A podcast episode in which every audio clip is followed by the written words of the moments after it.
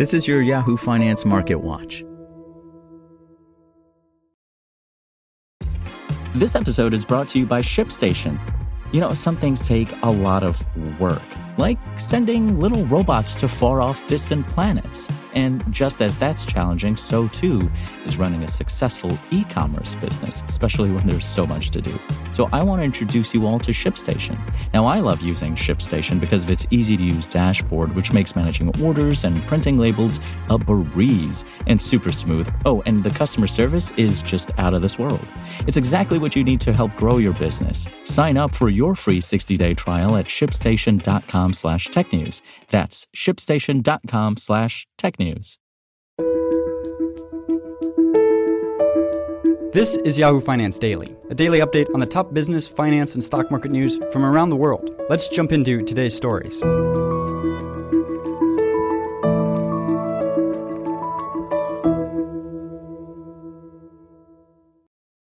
U.S. stocks closed lower Thursday to cap a turbulent session after the Federal Reserve's latest policy announcement and subsequent remarks from Chair Jerome Powell sent markets into disarray. The benchmark S&P 500 slid 0.9%, while the Dow Jones Industrial Average shed 100 points, or 0.4%. The technology-heavy Nasdaq Composite tumbled 1.4%. The moves extend a Fed-induced sell-off Wednesday that saw the S&P 500 and Dow each erase around 1.7%, and the Nasdaq plummet 1.8% and mark a third straight day of declines for U.S. equity markets. The losses marked the S&P 500's 29th decline this year, between 1% and 2%, the most since 2008, which had 34 such declines for the index per data from Compound Advisors. Elsewhere in major moves in the aftermath of the Fed's decision, the rate-sensitive two-year Treasury note held near 4.1%, the highest since 2007, while the 10-year remained near 3.5%, its highest level since 2011.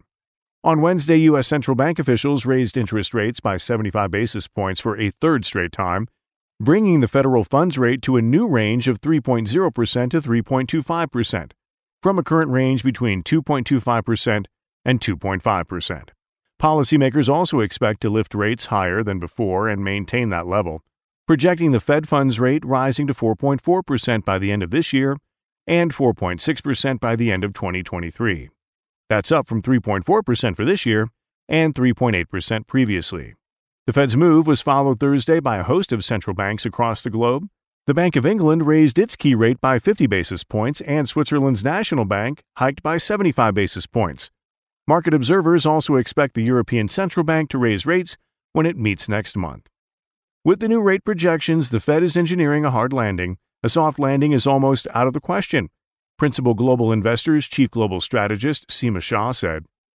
Powell's admission that there will be below-trend growth for a period should be translated as central bank speak for recession. Certain economic data points reflected the Fed's campaign. Mortgage rates continue to spiral upward, nearly hitting 6.3% on a 30-year fixed loan and remaining at their highest level since 2008. Elsewhere, initial jobless claims edged up to 213,000 in the week ended September 17th, from a downwardly revised 208,000 the prior week, the lowest since May, the Labor Department said Thursday. Economists called for 217,000 claims according to consensus estimates compiled by Bloomberg. In corporate news, shares of Lennar rose 2% on the heels of earnings, even as the homebuilder said its third-quarter results were impacted by higher rates. KB Home was also a mover after the company cited headwinds from ongoing supply chain constraints and warned that those issues may impact fourth-quarter results. Shares slid 5%. For more live coverage of business, finance, and stock market news, please visit yahoofinance.com. We'll be back tomorrow morning with your daily update. So until then, thanks for listening.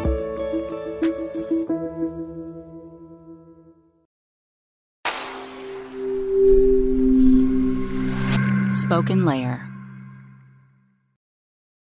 Want to learn how you can make smarter decisions with your money? Well, I've got the podcast for you. I'm Sean Piles, and I host NerdWallet's Smart Money Podcast. Our show features our team of nerds, personal finance experts in credit cards, banking, investing, and more. And they'll help you make the most of your money while cutting through the clutter and misinformation in today's world of personal finance. You'll get clarity on strategies to help you build your wealth, invest wisely, shop for financial products, and plan for major life events. Listen to NerdWallet's Smart Money Podcast wherever you get your podcasts.